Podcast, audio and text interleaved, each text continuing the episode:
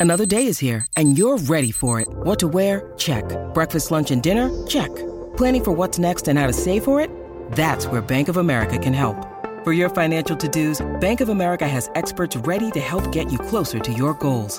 Get started at one of our local financial centers or 24-7 in our mobile banking app. Find a location near you at bankofamerica.com slash talk to us. What would you like the power to do? Mobile banking requires downloading the app and is only available for select devices. Message and data rates may apply. Bank of America and a member FDIC. This podcast of the Gamecock Central Takeover Hour presented by Firehouse Subs is sponsored by AAA Heating and Air. The premier HVAC company in the Midlands is growing. Are you a top HVAC technician? AAA Heating and Air is looking for dedicated applicants to fill their fast growing service department with top notch HVAC technicians. If you're the best, then they want you. If you're ready to stop working and start a career, you can earn up to 100000 plus a year at AAA Heating and Air. Quality candidates will have at least two years' experience and a good driving record. Benefits include top industry salaries, commission on service and unit sales, set call limits, company provided take home vehicle and gas card, company provided cell phone and tablet, health, dental, and vision benefits, 401k retirement plan with company match, and scaled PTO based on length of service. Contact Roy and Dana Finley at 803 677 1500 or check out their job postings on Facebook or ZipRecruiter.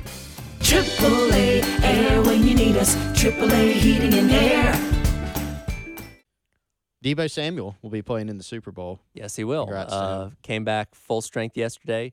Big part of uh, the 49ers offense. That that was my biggest concern for the 49ers. If he was not on the field yesterday, I didn't have high confidence in them because when he's out there, he's such a Swiss Army knife. And when you have a guy like Kyle Shanahan who's just such a next level mind when it comes to offense in the in the NFL, being able to use him the way that he does, not only as a wide receiver, but out of the backfield, using him in motion, all those kind of things, it it definitely takes their offense to a different level. When we saw him out with injuries earlier on in the season, and when he got injured the week before in the playoffs, like it changed the way their offense worked. And him being out there full strength is not the only reason they won the game, but it certainly helped them out. I don't have the number in front of me, but the announcers pointed out the difference in just yards per play for that offense when they have Deebo versus when they don't. And it was insane how much difference one guy can make. And, you know, this is not just a situation where we're talking about Deebo because he went here, he's from the state, and, and everybody here loved watching him play in the Garnet and Black. I mean, he he legitimately means that much for that offense because he can do so much. And, you know, I, I think they have they have a lot of weapons within this offense, but he is kind of the guy that I think makes it all click. And then, you know, obviously Chris McCaffrey, like you can make an argument, he's he's the best player in football that's not like a quarterback. And um, you know, so I, I think in terms of just being a playmaker and having two guys, you know, Deebo's called a receiver, but he can do running back things. McCaffrey is called a running back, but can do receiver things. It, it just opens them opens them up to so many different things that they can do, and then throw in the other receivers they have. Throw in Kittle at tight end. Throw in um, one of the most underrated players in the league at fullback, and it, it's just uh, they can spread the ball around to so many different places, and and we saw that as they made their comeback down 17, and um, you know it probably gets a little bit lost what the Lions did and decisions they made versus the Niners just really not panicking and, and hanging in there and, and doing their thing and, and finding a way to win. As a Panthers fan, how do you feel about McCaffrey getting to a Super Bowl with a different team? Why? Why'd you do that? Oh, Well, I'm ha- I'm well, happy for him. well, that's- honestly, see, I'm here- happy. I'm happy well, for him. I- Yeah, me that too. that's an interesting thing because he was obviously a superstar in Carolina and just seemed to be spinning his wheels with an organization that was struggling. So seeing him go to another place, some Yeah. fans are like, "Hey, I'm happy for the guy." Excited, like when Stafford went to L.A. and he won the Super Bowl. Like people in Detroit were legitimately happy for him. Was like, "Hey, you did well for our team for so many years. Glad you finally got out and got your chance to go play for a Super Bowl." He deserves so much better than the Panthers. He did. It's honestly, painful too. like but- he no, he did. deserves so much better than like what what good is it to be a great running back on a team that stinks? Like it, Well- it's not. It doesn't. To me, having a guy like him was. It, it's almost like the cherry on top. It, it was a guy who could help get you over the top. He's really just wasting his main years if he's in Charlotte with that team. You know, stick him on some of those Panthers teams that were good, and you'd probably be a little devastated to see him leave and, and see him go do things like that. But dude, he wouldn't make a difference on this team. He would just be wasting his carries because, as we know, at this point, running backs, you have a limited number of carries you're going to have in your career. And, you know, he runs so hard, man. Like to be a guy who's not big and to have the speed he does, like he, he gets in there and, and runs between the tackles as well. And so he- gets beat up. He got dropped on his head yesterday and just kind of kept on rolling. But I, yeah, I'm I'm happy for him, man. That's that's a good football team, and I can't help. I'll tell you who I feel bad for, man. I can't help but feel bad for Lions fans, Mm.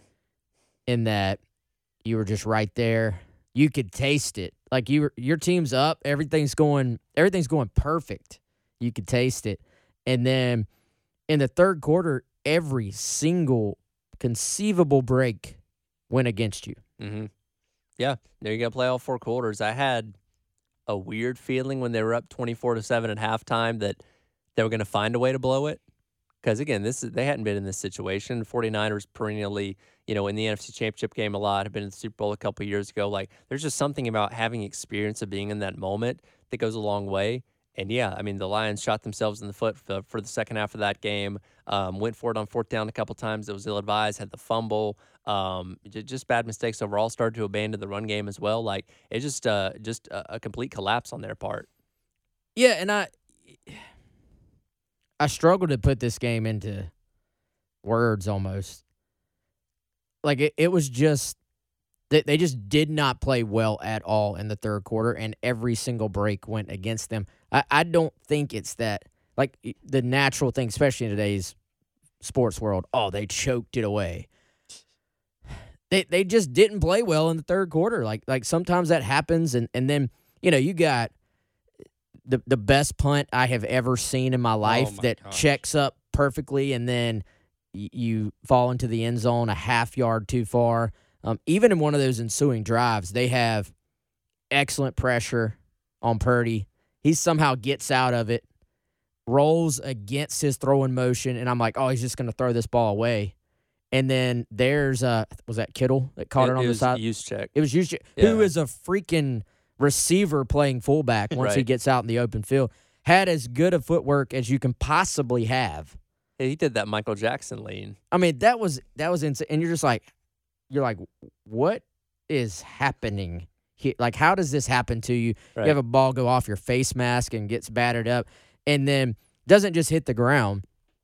The Niners receiver, who apparently had a ladybug on his foot that day, which brought him Oh, that it was over from there.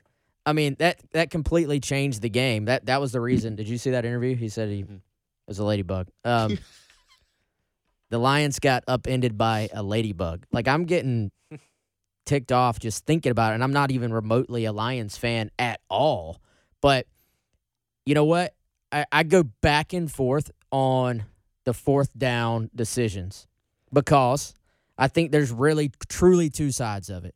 One side of it is guys, this is what the Lions have been all season long. Mhm. When you live and die by fourth down, it's just like with Lane Kiffin. When it works, everybody's like, oh, that guy's a riverboat gambler. He's awesome. That's amazing. And when it doesn't work, they say, oh, why don't you take the points? Well, everything they do leading up to those calls is based on the fact they know they're going for it on fourth down. So their first down call, their second down call, their third down call are all different calls than what they would be if they were not going to go for it on fourth down.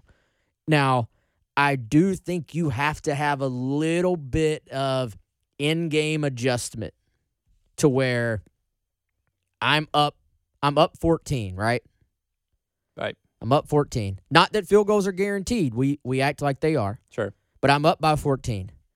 The Niners have just worked really, really hard to drive down just to, to feel like they found some momentum and they had to kick a field goal to go from 17 to 14. I love aggressive play calling, but if you if you just push it right back to 17, like you're play, you're playing in in the lead at that point. And that was halfway through the third quarter. So Then- 17 point lead, three score advantage at that point in time. then they have wasted. The Niners feel like we just worked so hard to finally cut it to a two score lead. You you could it would have been just the same as if nobody had scored and you had burned the entire half of the third quarter off. Right. So that, that's the one where I'm just like game situation, but it, it's not to me it's one of those things where people may be right in what they're saying, but it's for a different reason than I think. Like some people are just saying, well, if you would have had those six points, you lost by three, that means you would have won. To me, it doesn't work like that. Well, and there's a bunch. I mean, they went for it, or they didn't go. They did not go for it on a fourth and three before the half. They kicked the field goal there. They're at the three yard line. I was kind of surprised, Right. but it puts you up by three scores at that point. It made sense. I point. I point more to the other plays that happened, rather, especially because this this was, as you said, Wes. It was their character. This is what they do. They get they're aggressive. They go for it, and they've been really good all year. I mean, I I point more towards you know, that touchback, right? And that came after a third and nine drop. That would have been a big play. It would have kept your drive going. Maybe they go down and they kick a field goal. Maybe they go down and score. Instead, you punt. You have a 74 yard punt. It ends up being a touchback, and then San Francisco goes down, kicks field goal. They go forward on another fourth down, and Goff was just a little bit, you know, off platform, A little bit of a low throw. Josh Reynolds should have called it. Got to catch it. Got to catch that. The third nine was a worse drop. It's right in it, literally right in his hands. That fourth down, you got to catch that. If that play works, you go, oh, okay. You know, you go for it on fourth down. You're aggressive. I point more to those other ones. Then you got the one, Brock Purdy, bad play, throws the ball up downfield, goes through a guy's hands, off his helmet. Aiyuk catches it, and then he's in the end zone. I mean that those more than the decision to kick a field goal or not. Th- those are more uh, important to the outcome of the game to me. I think when Aiyuk caught that one off his face mask, I think we knew that 49ers were Yeah, going to win the it's like, game at well, that point in time. It's like, yeah. well, football gods are on your side at this point. Yeah, and I, I think so. The the fourth down at the end of the half, you're also at the very end of the half. So I, I think a lot of times the advantage of going for a fourth down when you're way down there is that you make the opponent start on. If you don't get it, you make your opponent start on their own two or three yard line Mm-hmm. when you're at the end of half situation, you lose that advantage because the half is ending anyway. Right. So a lot of times we look at it, oh, they got stopped. You go for it, say it's fourth down from the three. You go for it, you get stopped at the two.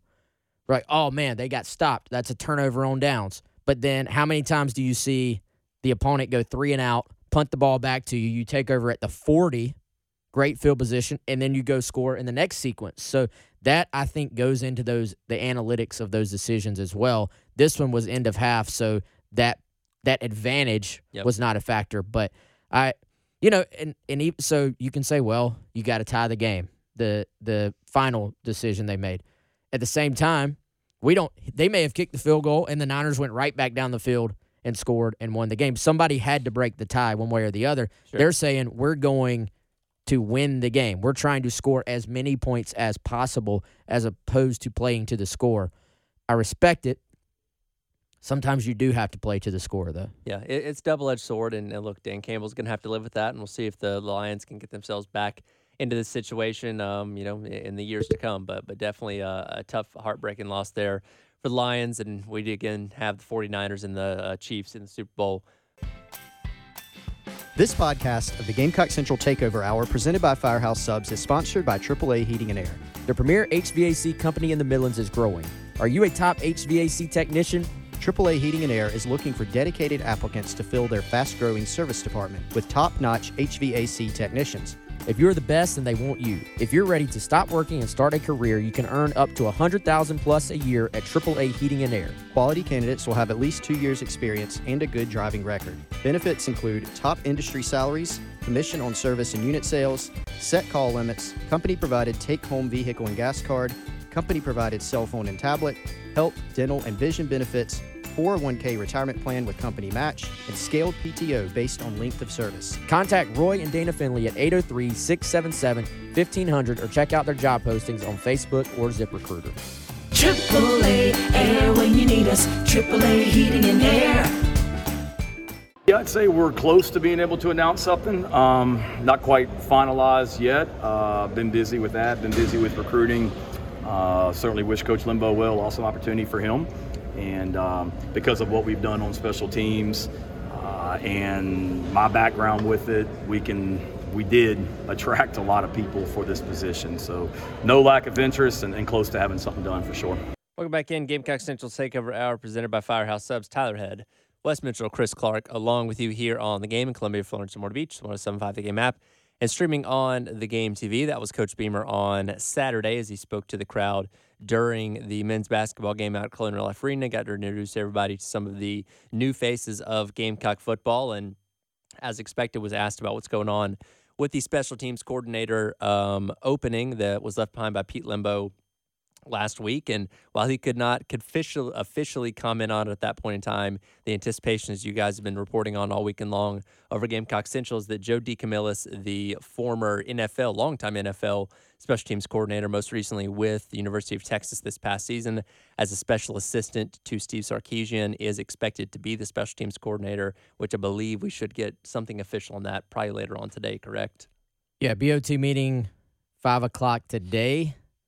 News first reported by NFL Network's Tom Pelissero. I guess that was Saturday morning, and uh, we had, we had heard the name, but it, it broke, I guess, kind of from the NFL side of this thing. After not surprising, since Joe DeCamillis spent over 30 years in the NFL as a special teams coordinator, and we've guys we've seen Beamer go this direction when it makes sense. Not not always. Obviously, he had two openings just this month that he he went the kind of longtime SEC coach route. And so we've seen him go every route imaginable when it comes to hiring coaches. But in this case, it kind of made sense for one in that we knew there was some familiarity here in that Joe D was a featured guest at South Carolina's high school coaches clinic last year. And I, really I want to know, and we're hopefully going to find out what the original connection here is. Um, you know, obviously something that we've mentioned has been reported on quite a bit is he is the late great Dan Reeves' son-in-law. Mm-hmm. Dan Reeves, who of course a longtime coach in the NFL, but played at South Carolina. So there's some sort of tangential connections here, but I, I think there maybe are some deeper connections here. I, I don't know if just the special teams community, like, do they have a secret meeting of the top special teams guys? I don't know, but if if you coach in the NFL 30 years in you know the same role at, at various places, you win two Super Bowls, you, you're doing something right. And Beamer clearly wanted to go the route of getting someone who is heavily experienced. DeCamillis also a guy. I, I don't have any stats in front of me because I'm kind of still running them down, but uh, he likes to call fakes sometimes too. You'll be glad to know. You know, some guys have that Well, reputation. I'll say, well, that's the qualification to be the special teams guy Yeah, here it's at like, Carolina. like, let me see your roll. Let me see your fakes. Like that's. Do you have a library or not? But um, he's an interesting personality too. I, I had a a coach, a high school coach, hit me who had actually uh, seen him at the coaches clinic last spring and just said that he he had one of the better, best presentations he had ever seen, and really liked his personality. Obviously, as you said, Wes, he has a ton of experience, and you know, I think Beamer even mentioned at the basketball game when he spoke with the media the other day that he had some different configurations of what he thought the staff could be. And it was very similar to when he hired Pete Lembo when he was building his initial staff. You know, hey, you, you've got these staff ideas. How are you going to structure it? And you always, you know, most coaches, when they're getting a head coaching job, they've got a kind of a two or three deep, I guess you could call it, of here's the guys I'd like to get. Here's my top option at this spot, that spot. But also just some different staff configurations. And so we knew Beamer was either A, going to coach special teams himself, or B, hire a really, really good special teams coach. But that's a small list to him. You know, with his background, he wasn't going to just, uh, let me just hire a guy to say he's a special teams coach. No, he wanted a, a Pete Lembo type guy. And so he went out and got Pete Lembo. And it was a similar line of thinking this time. He could have said, hey, I'll coach it or we'll whole staff it or something like that. And then, you know, filled a different position on the staff. Um, but he was able to get, I think, the guy that was really his top target here, um, someone with a, a really good reputation and a really good resume. Who do you think among the other guys we heard mentioned was the other interview? I don't know. I was going to ask you if you knew that. Who else did we mention? Stanton Weber.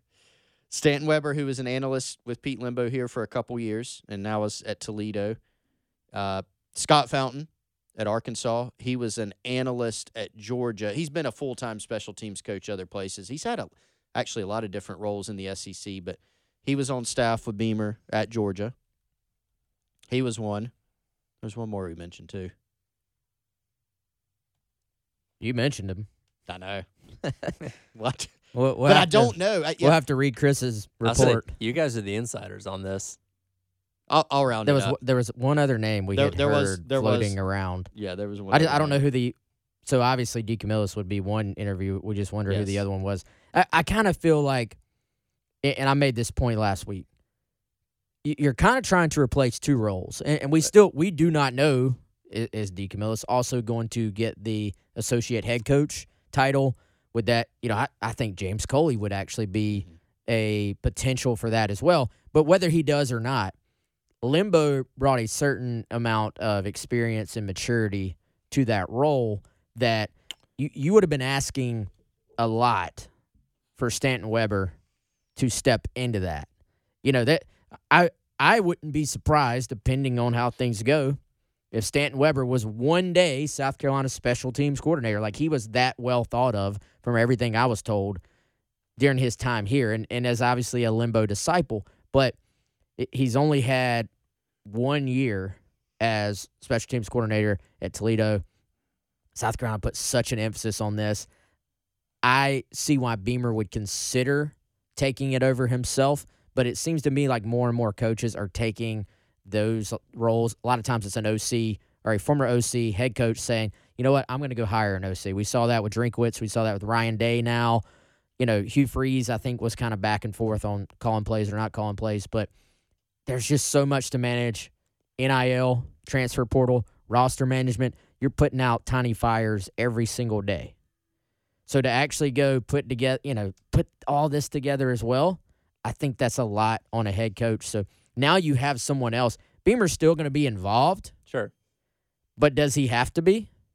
No. If if he has something a given day that supersedes special teams, that hey, I've got to handle this. There's a fire over. There's a small fire over here. You have you can let this guy go do everything. And Chris, I'll also say special teams coordinators are sometimes a little bit like strength coaches. They got to be a little bit got to be a little bit just different. A little different. Got to be loud, high energy. Lembo even broke Meticulous. Lembo broke the mold a little bit, but if you ever watched Lembo, the Lembo you saw in the press conferences, very different than the Lembo we saw out there coaching up special teams like the world depended on it, depended Yeah. on it in practice. So that was one thing I quickly got was from somebody who's worked with Joe D was I love that guy and high high energy and Yes. that he don't he the players love him but he don't take no you know what either demanding coach That sounds about right. And I think too, you know, now that Beamer has, you know, had three seasons of Pete Lembo and the results speak for themselves. And you can think of so many instances, so many games where special teams played a huge role. And I think for Beamer that probably validated that decision to to really lean on that aspect. And and given how much of a difference it's made for South Carolina, I think going into this process of what do I do with this coaching spot, it seemed very quickly he settled on, hey, if I can go hire a really, really good special teams coach, let's let's take that route because here's what it's done for it's been a difference maker for them in the past. Let's continue down that path. Let's make it an emphasis in the program. Right. And again, that Board of Trustees meeting coming up today at 5 o'clock to uh, assume finalize the contract for Joe DeCamillis as the special teams coordinator. We'll jump over to basketball really quick. Another big game this past weekend for South Carolina, taking on Missouri at home as they look to continue their run of momentum for the start of conference play so far this season. We'll This podcast of the Gamecock Central Takeover Hour, presented by Firehouse Subs, is sponsored by AAA Heating and Air. The premier HVAC company in the Midlands is growing. Are you a top HVAC technician? AAA Heating and Air is looking for dedicated applicants to fill their fast growing service department with top notch HVAC technicians. If you're the best, then they want you. If you're ready to stop working and start a career, you can earn up to 100000 plus a year at AAA Heating and Air. Quality candidates will have at least two years' experience and a good driving record. Benefits include top industry salaries, commission on service and unit sales, set call limits, company provided take home vehicle and gas card, company provided cell phone and tablet, health, dental, and vision benefits, 401k retirement plan with company match, and scaled PTO based on length of service. Contact Roy and Dana Finley at 803 677 1500 or check out their job postings on Facebook or ZipRecruiter. AAA Air when you need us. AAA Heating and Air. Saturday afternoon as the Gamecock men do improve to 17 and 3 on the season with a 72-64 win over Missouri uh, out at Colonial Life Arena. And I said this a little bit earlier. I feel like what happened on Saturday was just as important as what happened on Tuesday against Kentucky because it's great if you can defeat a top 10 team at home, have people storming the court and all that kind of stuff. If you go out and lay an egg in the next game, then it's not all for naught, but it certainly hurts your momentum coming away from that. But South Carolina was able to go out there, handle the business on Saturday. Missouri got a little bit of a, a strong run to start that second half, but went out there, picked up the 12 point victory, and continued on uh, what's been a very successful start to conference play so far. Yeah, it's, you you got to take advantage of your your home games. I feel like in, in SEC play because it is such a deep league. South Carolina obviously had a winnable game at home against Georgia not that long ago and and let it slip away. And so everybody who's a Gamecock fan, like you've seen this story before, and so I think a lot of people were talking about can, can they avoid a letdown? I I think this is an advantage of having a, a coach who is just as steady and even kill as you could possibly have, and, and having veteran players. You know, I, I think we've seen this maybe within games that they don't really panic. We saw that on Saturday. You know, Missouri made a, a nice little run starting the second half. South Carolina kept doing their thing, pulled away, had a big game for BJ Mack, but it was once again another complete effort from this team. And this is Missouri. If, if you watch the, the game on TV, the announcers kept making this point. This is a Missouri team that has lost a bunch of games, but has managed to hang around in several of these games. They lost by six to A and M. Um, you know, Florida pulled away. Alabama kind of blew them out, but they, they lost a two point game to South Carolina just uh, you know a couple weeks ago. Um, lost a fairly tight one to Georgia, so that it, it's not like they've just been getting blown out. You knew you were going to get the best effort from them, and South Carolina sort of did what they needed to do and, and found a way to win, which uh, I think uh, to to your point, man, it, it wouldn't have erased the win, but it, it you got to win the games that are winnable for you right now because this schedule. Not I easy. mean, it does not let up at all if you're South Carolina. So, taking advantage of winnable games and sort of on a day where Meechie was not himself at all, for other guys to step up, uh, I thought was fantastic. You got two guys with double digit point totals off the bench. I mean, th- this team has just continued to build depth and has shown that it, it doesn't have to be any one guy. what it has done, the the two wins over Missouri really, and the rest of the season, South Carolina's avoided the bad loss. Like if you think about all the different seasons where South Carolina missed the tournament, narrowly missed the tournament, there's been there were some years under Frank Martin where they were bubble teams. And what did we always go back to? Man, if they had not lost these two games that were bad losses, they don't have that on their resume this year. Now, we'll see. I mean, they're tracking very, very well mm-hmm. to make the tournament and make it comfortably. But that's right now. And as you said, Wes, they have a very difficult schedule. But they're you're not going to look back and go. There may end up being too many losses to get the type of positioning that you want, but it won't be because it's a bad loss. You've lost to Clemson on the road in a narrow game. The Georgia loss at home, yeah, that's a tough one. But Georgia's not a bad team. And then you lost to Alabama, who is number one. They're they're at the top of the SEC right now. They didn't have a great non-con start, but they're six and one in the conference. They're a good basketball team. So your three losses, two of them on the road, one at home, but not not to any bad teams. And so yeah, the the a home loss to Missouri would have been very detrimental.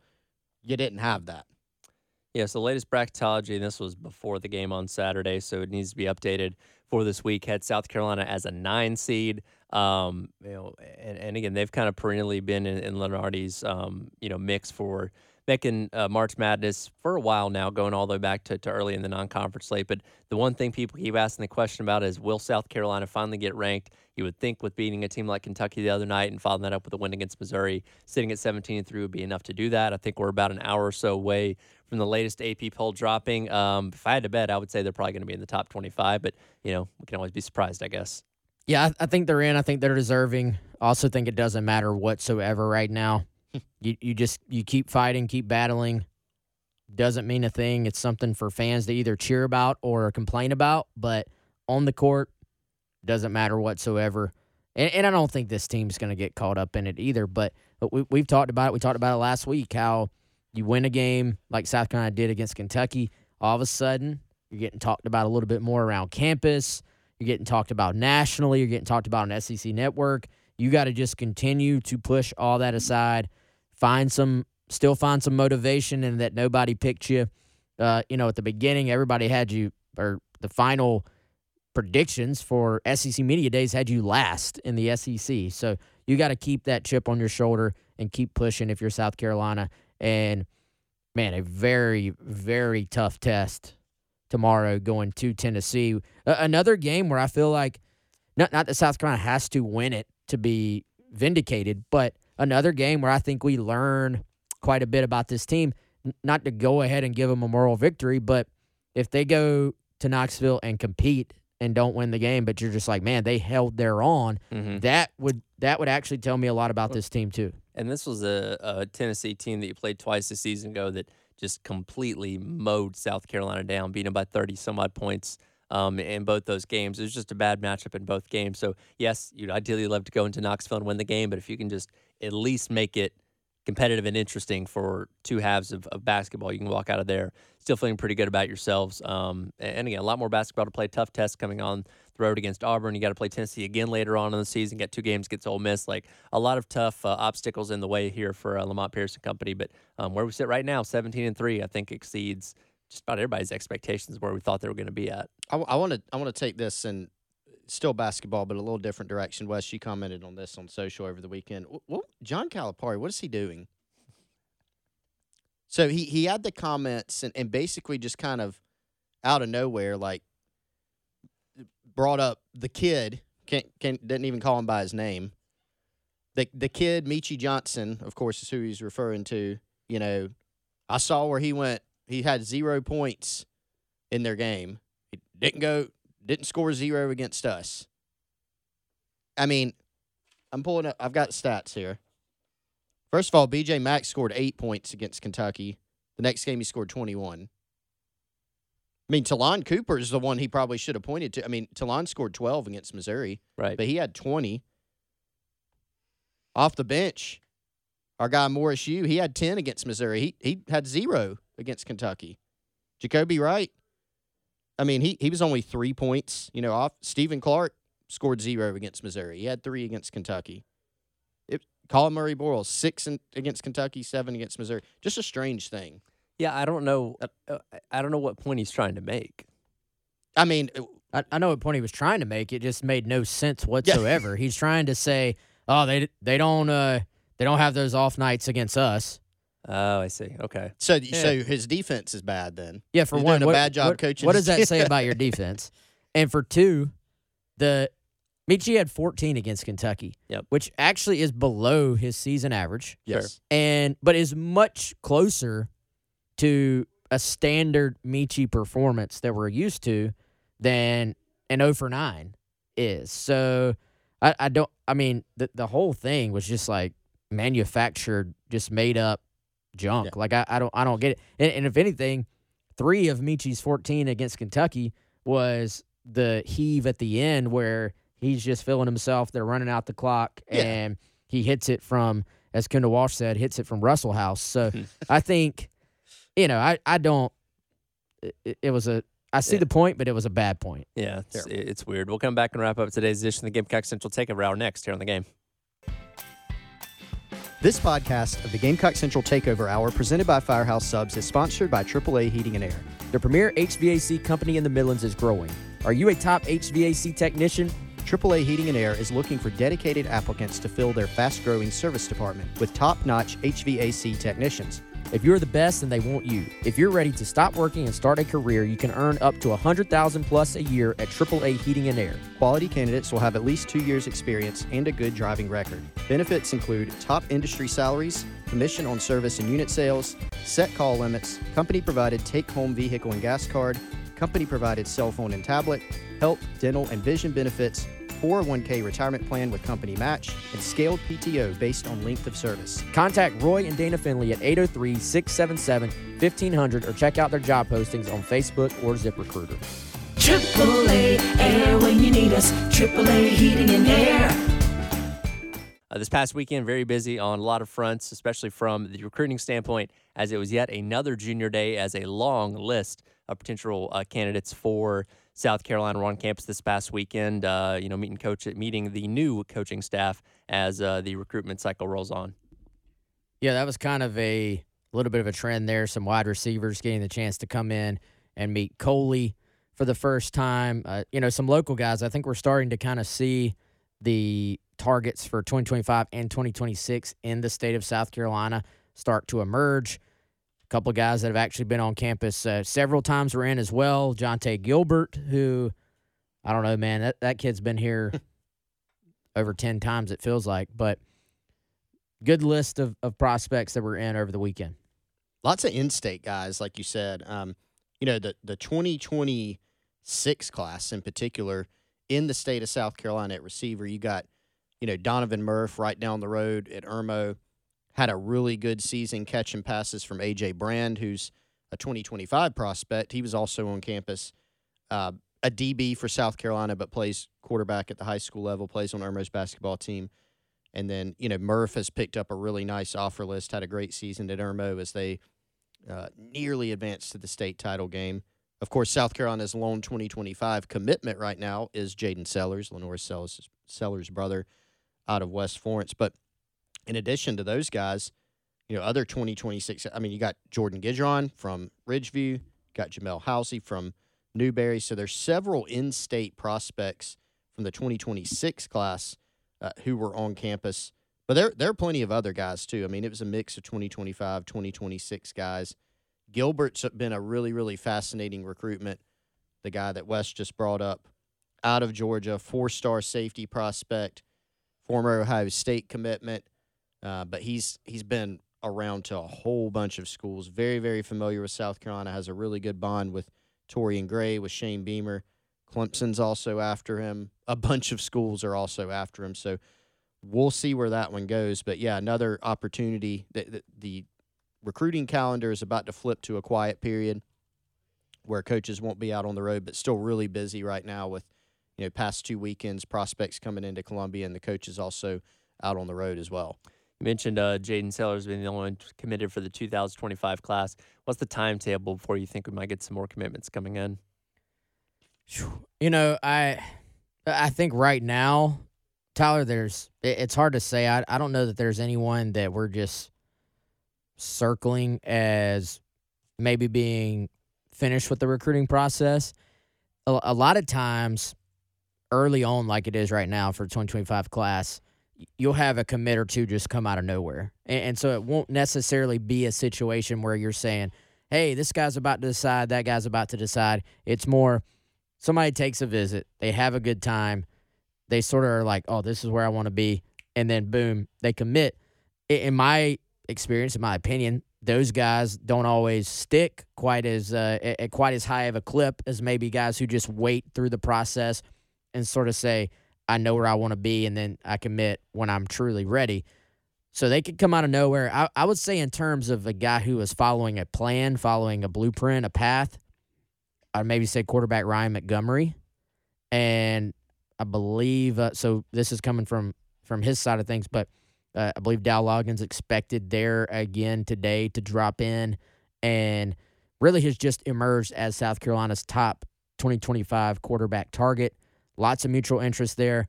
I think that's gone a long way with him and his family. That South Carolina is sort of mainly focused on him, whereas these other schools have been focused on multiple quarterbacks. And you know, he he is going to kind of make a decision of, am I ready to make that final decision, or do I need to take another round of visits coming up, uh, probably in February? So I, I think for for him, once that happens, he I, I feel pretty good about where South Carolina stands. So he he maybe could be your next guy to keep an eye on. And Montgomery's a guy that isn't he planning to maybe go back to Florida on the third of February? Yeah, that's the final That's of the planned visits. Final of the planned visits. And like you said, he could he could say, Hey, let's let's reset this thing. I'm not quite ready. Let's take some more visits. But Yeah, that that's what he told me. It was basically Yeah. after these visits, I will decide: am I ready to am I decide, ready to decide? or do I take spring visits? you know, Florida sent out another quarterback offer recently too, to a guy named Matt Zollers out of Pennsylvania.